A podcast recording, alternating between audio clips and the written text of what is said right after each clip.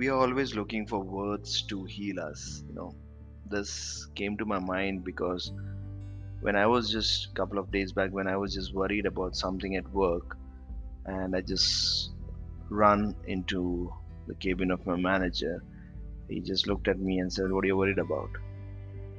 And he said that this silly thing, that's fine, don't get so worried about. And he said that in life you will, this is a smaller thing, in life you will face bigger situations. So stay strong. The tree will be always blown by the strong wind, storm, but the tree has to stand strong. If you lean down too much, it'll break off.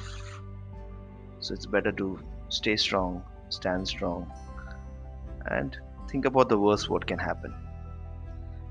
That was of that day when he gave me the words of wisdom. But recently, I have been disciplined myself in writing the journal every single day. And along with that, I pen down the word that the Lord gives me. And it really brings a lot of peace. It really gives me the answer what I'm looking for. It really answers the prayer, the conversation what I'm having with the Lord. And it's wonderful and it's really a jaw opening moment where I come to know that God knows my heart exactly and He gave me the right verse. I'm saying this because every day there is no one to stand by you and give you that words of wisdom. But when you look into the scriptures, when you pray to the Lord, He gives you the right words. It's like two days back, He gave me the verse from Psalms 23:1, The Lord is my shepherd, I have everything I need. And now, today, when I was just going through and listening to some podcast, I just came across the verse Psalm 28:9 where David says that save your people, Lord, and bless those who are yours.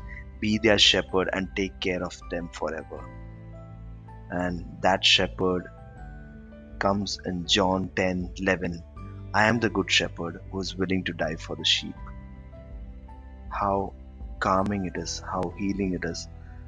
And for me, it's really a good thing that I'm making a habit of writing down in my journal every single day the word He gives me, and that brings peace under His wings. Thank you.